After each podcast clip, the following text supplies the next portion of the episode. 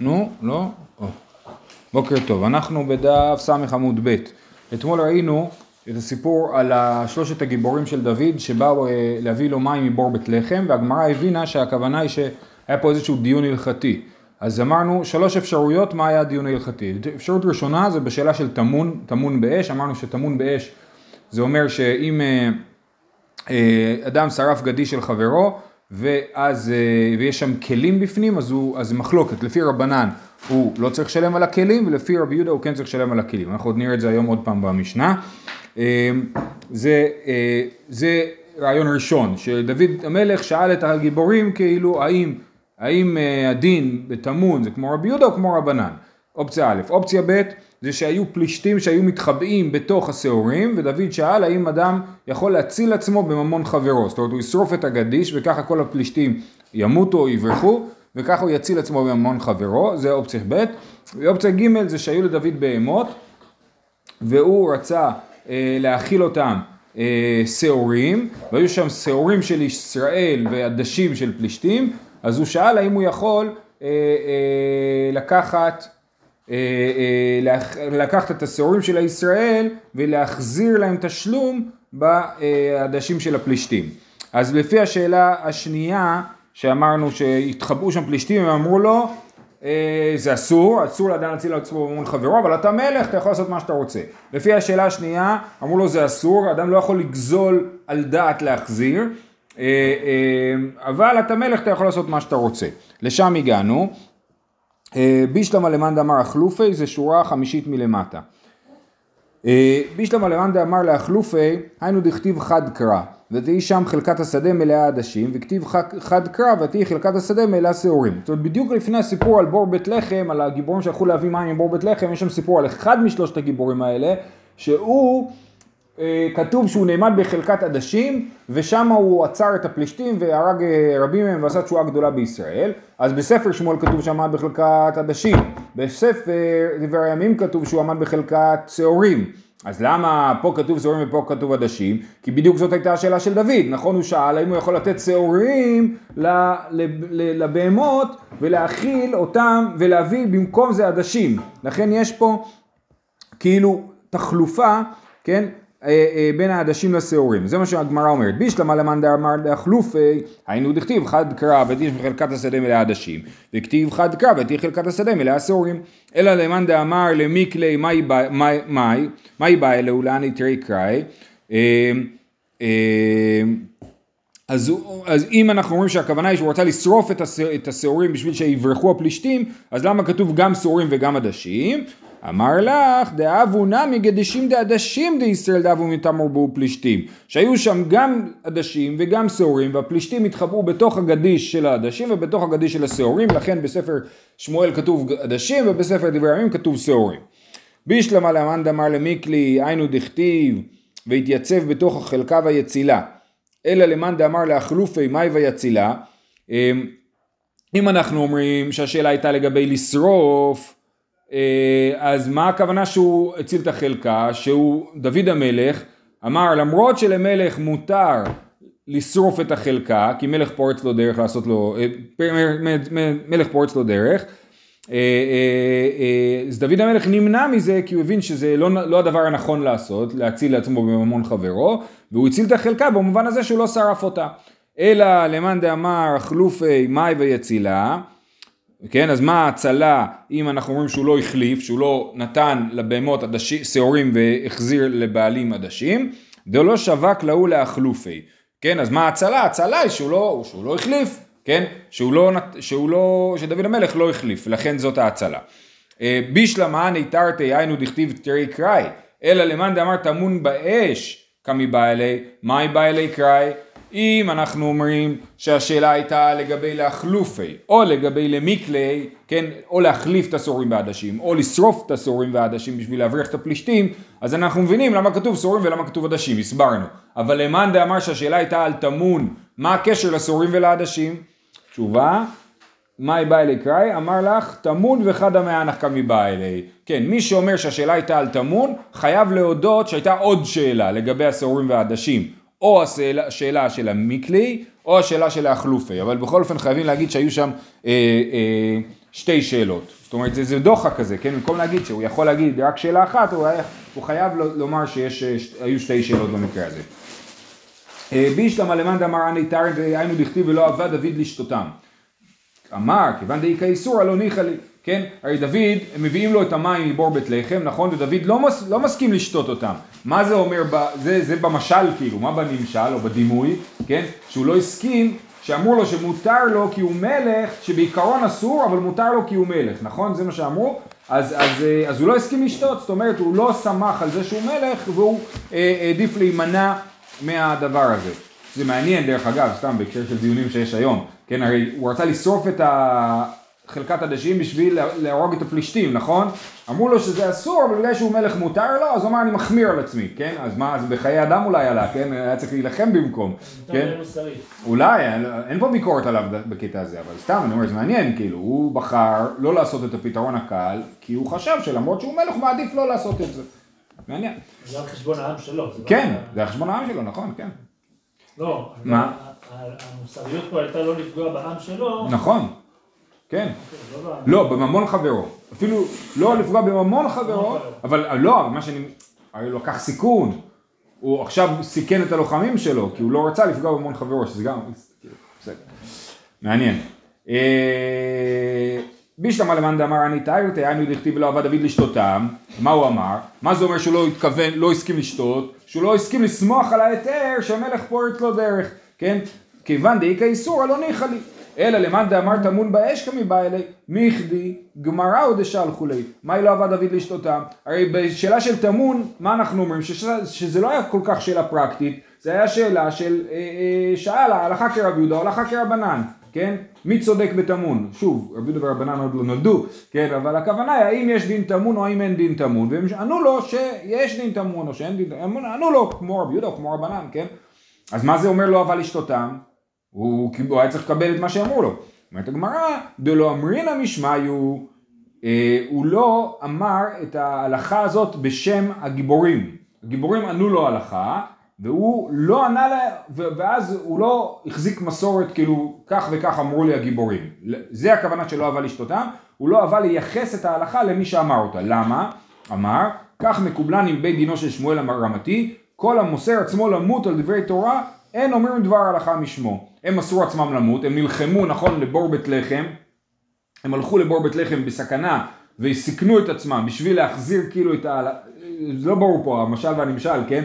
אבל הם כאילו סיכנו את עצמם בשביל ההלכה הזאת ויש לו מסורת שמי שמוסר עצמו למות על דברי תורה אין אומרים דבר הלכה משמו שזה גם כן מה זה אומר? זהו זה מעניין זה, זה לא ברור כאילו מה מה להפך לכאורה אדם מוסר עצמו למות על דברי תורה אז לכאורה זה מעלה גדולה כן אבל פה זה דווקא נראה שזה סוג של אה, חיסרון דווקא.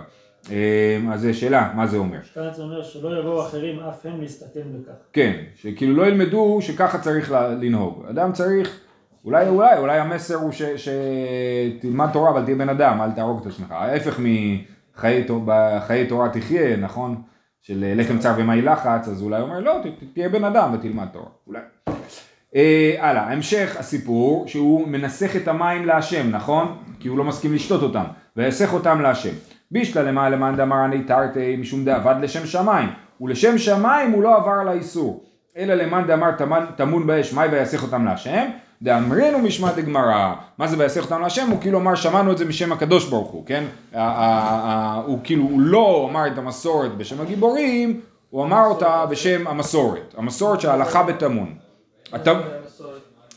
ההלכה בטמון, הוא לא ייחס אותה לאף אחד, אלא אמר אותה בשמת גמרא. אולי הכוונה, לא, הם אמרו לו את זה, והוא לא ייחס את זה אליהם, הוא לא אמר, מוישה אמר לי, הוא לא אמר, שמע, אה, אני יודע מה, אליעזר בן דודו הכוחי, שהגיבור, הוא לא אמר הוא אמר את זה, אלא הוא אמר ככה מקובלנו, אולי הוא אמר הלכה למשה מסיני או משהו כזה, כן? אז זה להשם. הוא שפך את את הפסק שלהם. לא, הוא קיבל את הפסק שלהם, הוא רק ניסח אותו להשם, הוא חיבר אותו לקדוש ברוך הוא במקום לחבר אותו לאנשים הספציפיים. אה, יפה. משנה. זהו, סיימנו עם הסיפור הזה, באמת אה, מעניין כאילו הדבר הזה. הלאה, עברה גדר שהוא גבוהה, מדובר על האש, כן? עברה גדר שהוא גבוה דלת אמות, או דרך הרבים, או נהר פטור. אם האש עברה שטח שהיא לא אמורה לעבור, כן, איזשהו, אה, כמו שיש אה, ביערות שבילי אש כאלה, כן, אז הוא פטור מהנזק הזה, הוא חייב על הנזק רק בתוך המתחם של המקומות שהאש יכולה לעבור בהם. אומרת הגמרא, והתניא עברה גדר שהוא גבוה 400 חייב, במשנה כתוב פטור ופה כתוב חייב. אמר רב פאפא, תנא דידן כחשב מלמעלה למטה. אה, זאת אומרת, המשנה כתובה מלמעלה למטה, זאת אומרת 600 פטור, כן גדר בגובה 600 פטור, 500 פטור, 400 עד 400 פטור, כן? ותנא ברא של הברייתא הוא אומר מלמטה למעלה, הוא אומר ככה שבשתי אמות חייב, שלוש אמות חייב, עד 400 חייב, כן? אז שניהם אמרו עד 400. מי שאמר מלמטה למעלה אמר עד 400 חייב, ומי שאמר מלמטה מלמעלה למטה אמר עד 400 פטור, כן? מה זה מלמעלה למטה? כאילו הוא הסתכל על גדר גבוהה יותר, נמוכה יותר, נמוכה יותר, כן? עד 400, אז הוא פטור. ואחד מהם, והם מסכימים, השאלה אם אמרו מי אמר עד ועד בכלל ומי אמר עד ולא עד בכלל, כן? אז לפי רש"י 400 זה באמת פטור, כמו המשנה. כן, המשנה באמת עד 400 פטור, והתנא של הברייתא אמר עד 400 חייב, אבל ב-400 כבר פטור. אמר רבא, 400 שאמרו דפטור, אפילו בשדה קוצים, כן? כאילו, מה, מה הקטע בשדה קוצים? אומר רש"י, אפילו הייתה שדה שקופצת לשם האור מעל הגדר, מלאה קוצים, שנוח האש לבעור ובה ולדלג. כן, אז הייתי חושב, אולי אם מעבר לגדר יש שדה של קוצים, אז אפילו גיץ אחד ידליק אותם. אז היינו אומר שהוא חייב אפילו אם יש גדר, אומר אבל לא, אפילו אם יש גדר הוא פטור. אמר רב פאפא, הוא מספת קוצים ולמעלה 400, אבל ה-400 לא מודדים אותם מהרצפה, אלא מהגובה של הקוצים. הקוצים בגובה חצי מטר, מעליו עוד 400 אה, אה, גדר. אמר רב, לא שנו אלא בכל אחת, אבל בנכפפת אפילו עד מאה אמה חייב. אז אני לא יודע אם שמתם לב לאורך מסכת בבא קמא, אבל באופן כללי מסכת בבא קמא לרב יש לו שיטות שהוא עומד מאחוריהם גם במחיר של אה, אה, התנגשות מול משניות, כן? אה, דוחק במשנה, נכון, כן? אז גם פה זה נראה קצת דוחק, הוא אומר, מה שכתוב גדר שהוא גבוה 400 פטור, זה באש קולחת. אש שהיא כאילו, אה, לא בדיוק מבין את הדבר הזה, אבל לצורך העניין, אש שהיא אה, למעלה, היא גבוהה, כן? אבל אש נכפפת, אפילו עד 100 אמה חייב, כן? אז מה זה אפילו עד 100 אמה? לכאורה אפילו עד 100 אמה של גובה של גדר חייב אם האש נכפפת. מה זה נכפפת? אז יש פה שני הסברים ברש"י, הסבר אחד שהרוח מטה אותה וכופה לצדדים, כן? זה אש שכאילו אש שטוחה, שאולי יש רוח חזקה, אז האש שטוחה ונכפפת ועוברת מצד לצד. וההסבר השני אומר, לישנא אחרינא נכפפת אש נמוכה, הולכת ונסרכת בעשבים ובקסמים שעל גבי הקרקע. ילקח אפילו עברה דרך רשות הרבים רחב מאוד חייב, כן? אז פה כבר לא מדובר על גדר, מדובר על אה, רשות הרבים, כן? אז יש פה, ש... הש... אז בקיצור, אה, יש פה נקודה שיכול להיות שלא רב, שרב אמר לא שנו, אלא בקולחת, הוא לא מדבר על גדר, אלא הוא מדבר על החלק השני של המשנה, של דרך הרבים. המשנה אמרה שאם יש דרך הרבים או נהר הוא פטור, נכון? אז הרב אומר, בקולחת, אש גבוהה, אולי זה גם היחס בין נגיד שדה של אה, אילנות לשדה של קוצים, כן? אבל אז כאילו לכאורה הרב לא היה צריך לחלק באש, הוא היה צריך לחלק בחומר גלם, אה, חומר בעירה. בכל אופן אז הוא אומר לא שנו אלא בקולחת אבל בנכפפת אפילו עד מאה אמה חייב.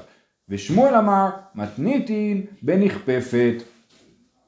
כן רק שאלה האם מדובר פה על גובה מהאמה או רוחק מהאמה זה אה, מחלוקת כאילו של רש"י ותוספות בסדר זה אה, ושמואל אמר מתניתין בנכפפת אבל בקולחת אפילו כלשהו פטור שמואל אמר הפוך כל המחלוקת מה זה המחלוקת אה, המחלוקת לכאורה זה מתייחס למשנה הבאה כן? ששם אנחנו נראה שיש מחלוקת מה השטח שנחשב שטח שמפסיק, אז הוא אומר מחלוקת הוא באש נכפפת, סליחה, שמואל אמר, סליחה, סליחה, לא קראתי נכון, ושמואל אמר מתניתין בנכפפת, לא כתוב מחלוקת, אני התבלבלתי.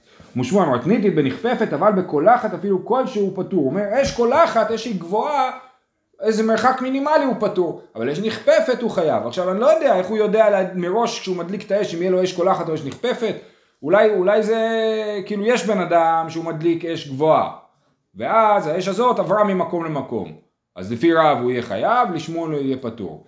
ויש אדם שמדליק אש אה, רחבה, או לא יודע, אולי הוא שורף שדה קוצים, אז ממילא זה אש נכפפת, ואז לכן הוא יהיה חייב על זה. אה, בקיצור. לכאורה זה יותר תלוי בתוואי. נכון. כן, אבל כאילו הנקודה היא שהבן אדם בהתחלה הוא הדליק אש, כאילו הוא היה בסדר, הוא הדליק אש כי הוא שורף את הזבל שלו, כי הוא שורף קצים, כי הוא, לא יודע, כל מיני סיבות שהוא ידליק אש, ואז יכול להיות שיש חילוק באש המקורית, האם הייתה אש נכפפת או אש קולחת, איזה סוג של אש הוא הדליק, אולי זה הנקודה.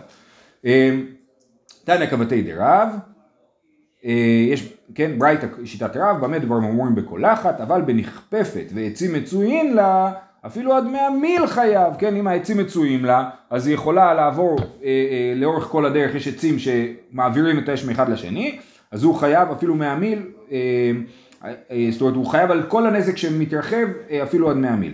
עברה נהר או שלולית שהם רכבים שמונה אמות, פטור. אתם זוכרים היה בשרפה בכרמל, בסוף מצאו שזה שתי ילדים דרוזים עשו איזה משהו שם, כן? כאילו, באמת, יכול, אש זה יכול להיות נזק משוגע, כאילו, שן, בסדר, השור שלי הלך ואכל ואכל ואכל, אבל אש באמת יכולה לשרוף אה, שטחים עצומים. אומרת, אומרת הברייתא, עברה נהר או שלולית שהם שמונה אמות פטור. זאת אומרת, באמת אש עד מאה מיל יכול להיות שהוא יהיה חייב, אבל כל עוד אין נהר באמצע. אם יש נהר באמצע, אז הוא פטור. או דרך הרבים של שמונה אמות. דרך של שמונה אמות, ארבע מטר רוחב, זה באמת נחשב לדבר שהוא מפסיק בכל אופן. לכאורה אפילו באש אה, נכפפת. ככה אה, משמע מהברייתא. אה, דרך הרבים, כן, במשנה אמרנו דרך הרבים, אני רק רוצה לציין, מקודם, זה הערה של תוספות, מקודם אני התלבטתי, נכון? האם המחלוקת של רב ושמואל זה לגבי גדר או לגבי דרך הרבים? אז רש"י נראה שהוא מסביר את זה על הדרך הרבים, כן? לא נראה, ברור, הוא מסביר את זה על דרך הרבים. ותוספות אומר לא, דרך הרבים, הגמרא עוד לא טיפלה בנושא של דרך הרבים. אז לכן הגמרא עדיין מדברת על גדר. עכשיו הגמרא מטפלת בנושא של דרך הרבים. אז לכן, זה, המח... זה החילוק בין רש"י לתוספות להבין האם המחלוקת של רב ושמואל זה במקרה של גדר או במקרה של אה, דרך. אה, דרך הרבים, מן תנא, מי התנא שחושב שדרך הרבים באמת היא נחשבת לדרך שמפסקת ופותרת מנזקי אש? אמר רב רבי אליעזרי, אתנן רבי אליעזר אומר 16 אמות כדרך רשות הרבים. זה המשנה הבאה, שתכף נראה שלפי רבי אליעזר אם יש מרחק של 16 אמה כדרך הרבים, אז אה, אדם פטור על הנזק שהאש עושה. או נהר, רב אמר נהר ממש, ושמואל אמר אריתא דדלאי. כן, רב אומר נהר זה נהר, כן? ושמואל אומר לא, אפילו לא נהר, אלא אפילו אריתא דדלאי, שכבר ראינו את המושג הזה, שזה מין אמת מים כזאת שמחלקת מים לשדות. מאן דאמר נהר ממש, אף על גב דלי קמאיה. כן, רב שאומר נהר ממש, אומר נהר, אבל אפילו אם הנהר ריק ממים, הוא בכל זאת מפסיק את, ה, את האש, כי באמת כל השטח של הנהר בעצמו, הוא, הוא אין בו צמחייה, אז הוא מפסיק את האש. ומאן דאמר ריתא דדלי, אית במאיה אין, אבל אית במאיה לא, כי היא קטנה יותר ריתא דדלי, אז בגלל שיש בה מים היא מפסיקה, אבל אם אין בה מים אז היא לא מפסיקה את האש. תנא נתם, דבר, דיון דומה לגבי אה, הפסקה, כן, של גופי מים, ואלו מפסיקים לפאה, הנחל והשלולית. יש פאה. אם יש, דרך אגב זו ההזדמנות להזכיר שאני התחלתי פודקאסט חדש, קוראים לו אחת ביום, אתם יכולים לחפש את זה בזה, אה, משניות, אז התחלתי בדיוק במסכת פאה ללמד. אז אני מלמד משניות, אתם מוזמנים למצוא את זה, אה, זה קצר, כזה עשר דקות בממוצע למשנה. אה, אז תנא נתן, באלו מפסיקים לפאה, אז יש לנו פאה, הפאה היא מתחלקת, זאת אומרת יש לי שדה, אני נותן פאה אחת. אם השדה שלי מחולקת לשתי שדות, אז אני נותן שתי פאות. מה מגדיר שהפאה, שהשדה שלי מתחלקת לשתי שדות? אז אם יש משהו שמפסיק את השדה מצד לצד, כן? אז, אה, אה, אז הדוגמאות שיש פה זה הנחל והשלולית ודרך היחיד ודרך הרבים. כן, אם יש דרך היחיד או דרך הרבים שעוברות מכל, מקצה לקצה של השדה, אז השדה שלי נחשב לשתי שדות ואני צריך לתת שתי פאות, פאה על השדה הימנית, פאה על השדה השמאלית. מהי שלולית? וגם מקודם ראינו את המושג שלולית כן, שאם האש עברה נהר או שלולית שהם מרחבים שמונה אמות פטור. אז מה זה שלולית? זה מחלוקת. אמר רב יהודה אמר שמואל, מקום שמי הגשמים שוללין שם. שזה בעצם אני חושב שלולית כמו שלנו. שאיפה שהמי הגשמים מתכנסים, אז זה שלולית. אמ, אז אם יש לי באמצע השדה שלולית גדולה, אבל שוב, זה חייב לחתוך את כל השדה לשתיים, כי אם באמצע השדה יש לי שלולית, אבל השדה מתחבר מהצד, אז השדה הוא שדה אחד עם שלולית באמצע, כן? אבל אם השלולית היא חותכת את כל השדה לשתיים, אז זה אה, שתי שדות וצריך לתת שתי פאות. זה היה שיטת שמואל, רב ביבי אמר ביוחנן אמת המים שמחלקת שלל לאגפי השלולית, אז מה, הלשון שלולית זה מי גשמים שוללים שם, שוללים שם במובן של מתאספים למקום אחד, כמו שלל שאוספים את השלל, כן? או רש"י אומר כמו שלל של ביצים, אה, שזה איפה שהביצים אה, נוצרות בגוף של התרנגולת, איפה שמתקבצות הביצים. ורבי יוחנן אומר, מה זה שלל? שמחלק שלל לאגפיה, כמו שאתה מחלק שלל של מלחמה, אז השלולית זה אמת המים, שמחלקת שלל לאגפיה, היא מחלקת את המים לכל השדות. אז זה שלולית. מאן דאמר מקום שמי גשמים שוללים שם, כל שכן אמת המים. אז מי שאומר שזה שלולית, כמו שאנחנו אומרים, אז הוא אומר ברור שגם אמת המים מחלקת את השדה לשתי שדות. ומאן דאמר אמת המים, אבל מקום שמי הגשמים שוללים שם לא מפסקי. אז השלולית רגילה לא מפסיקה, דהנו בגני דערא מקרו. זה אה, נקרא ההגנות של הארץ. כאילו איפה שהמים מתקבצים לי בשדה, זה כאילו איפה שה... שיש לי באמצע השדה בור מים כזה, נכון? אז זה טוב לי שיש לי מים. אז זה חלק מהשדה שלי. עכשיו, השאלה אם השדה מתחלקת או לא, זה באמת שאלה תודעתית. האם אני חושב על השדה הזאת בתור שדה אחת או בתור שתי שדות? אם אני חושב על זה בתור שתי שדות, זה גם קשור לשאלת החרישה.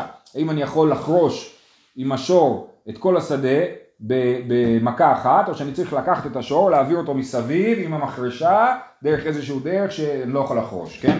אז, זה גם כן שאלה ביחס לשלולית הזאת, האם היא מפסיקה את השדה שתיים או לא, אז מי שאומר שלולית כל שכן אמת המים, ומי שאומר אמת המים אומר אבל שלולית רגילה זה לא נחשב לדבר שמפסיק. גם יכול להיות שבגלל שזה לא מפסיק בקיץ, אז גם כן אז אולי זה לא מפסיק. אה, זהו, משנה הבאה, המדליק בתוך שלו, עד כמה תעבור הדלקה, רבי אלעזר בן עזריה אומר, רואים אותה כאילו היא באמצע בית קור. יש לי בית קור, שזה דבר מאוד מאוד גדול, כן? אה, בערך, אה, בערך מאה ומשהו אמה על מאה ומשהו אמה, כן? אז אם יש לי אש באמצע בית קור, וכל השטח מסביב הוא שלי, כן? אז זה באמת נחשב שזה מפסיק. אז זאת אומרת בערך קצת יותר מחמישים אמה. זה נחשב להפסקה. פחות מחמישים אמה זה לא הפסקה ואני חייב בנזקים שעשיתי. אה, רבי אליעזר אומר 16 אמה כדרך רשות הרבים. כן, מה נחשב להפסקה? אם יש 16 אמה מרחק מהאש עד השדה של החבר שלי, אז זה הפסקה. פחות מזה אני חייב. אז הוא הרבה יותר מחמיר, כן? ורבי עקיבא אומר 50 אמה. כן? 50 אמה מהאש עד לשדה, רבי שמעון אומר, שלם ישלם המבעיר את הבעירה, הכל לפי הדלקה. מה רבי שמעון מתכוון? אז הגמרא בהתחלה היא מבינה ששלם ישלם מבעיר את הבעירה, תמיד אתה משלם, כן? לא משנה כמה מרחק יש. אומרת הגמרא, ולית לי לרבי שמעון שיעור בדלקה, מה הוא לא מקבל את הרעיון שבאמת יש דלקות שחייבים עליהן יותר, דלקות פחות, מרחק גדול יותר, מרחק קטן יותר. ואתנן, לא יעמיד אדם תנור בתוך הבית, אלא אם כן יש על גבו גובה ארבע אמות. כן, מדובר בהלכות שכנים, יש לנו בניין משותף, האם אני יכול לשים תנור בבית שלי ואני, או שזה מזיק לשכן למעלה, כן? אז אם יש לי מהתקרה עד התנור, נכון? כן. עד התנור יש לי ארבע אמות, מותר לי לשים תנור בבית, פחות מזה אסור לי. ואם אני קר בקומה השנייה, היה מעמידו בעלייה עד שיהיה תחתיו מעזבה שלושה טפחים. אם התקרה שהיא הרצפה שהיא התקרה של מי שמתחת, אם היא שלושה טפחים רוחב, עובי, כן, אז מותר לי לשים שם תנור, כי אני אומר זה יחזיק מעמד, אם לא, אסור לי לשים שם תנור.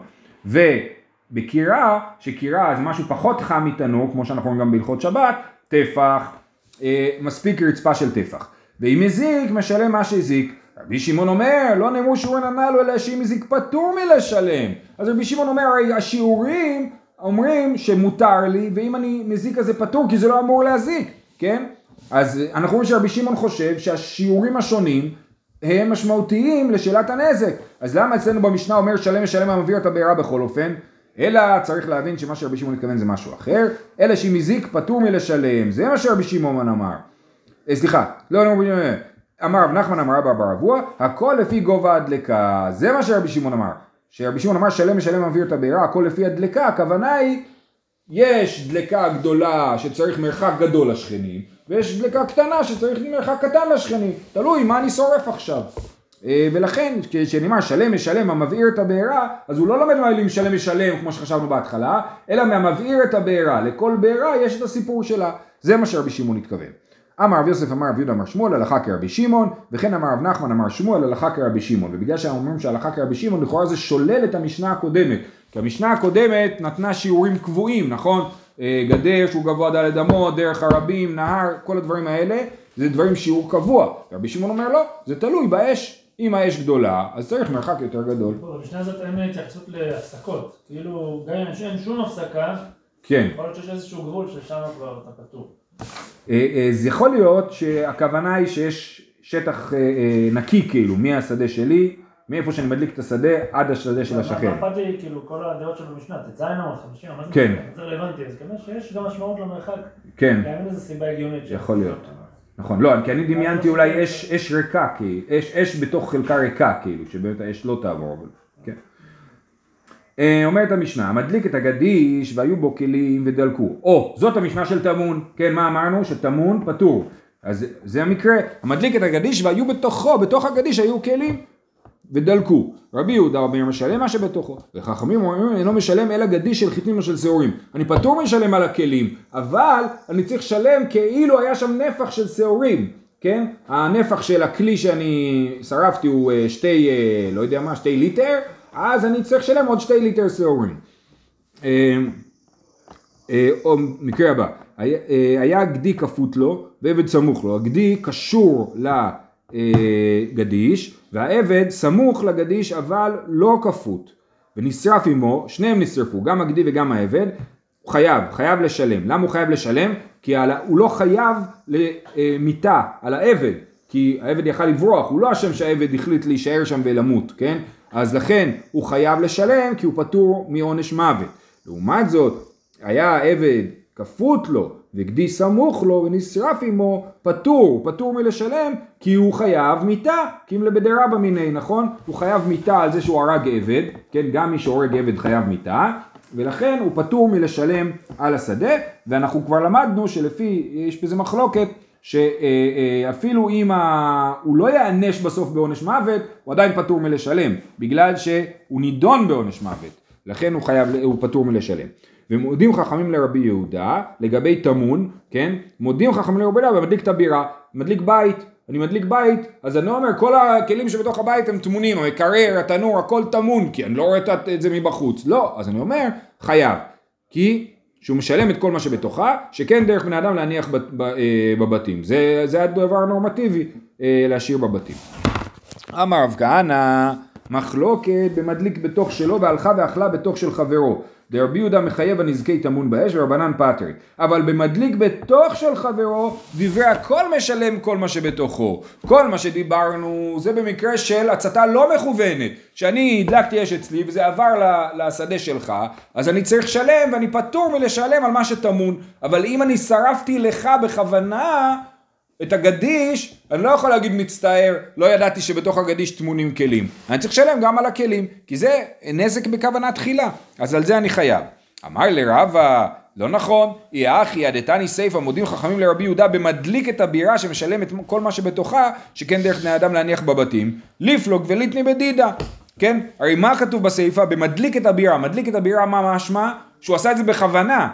אז אם אתה אומר שמי שעשה בכוונה הוא חייב אפילו בגדיש, אז למה בבירה אתה אומר שהוא חייב אה, דווקא בבירה? תגיד בגדיש, מודים חכמים לרבי יהודה, במדליק את הגדיש הוא משלם מה שבתוכה, זה מה שהיה צריך להיות הנוסח, כן? אז זה, זה מה שהוא אומר פה.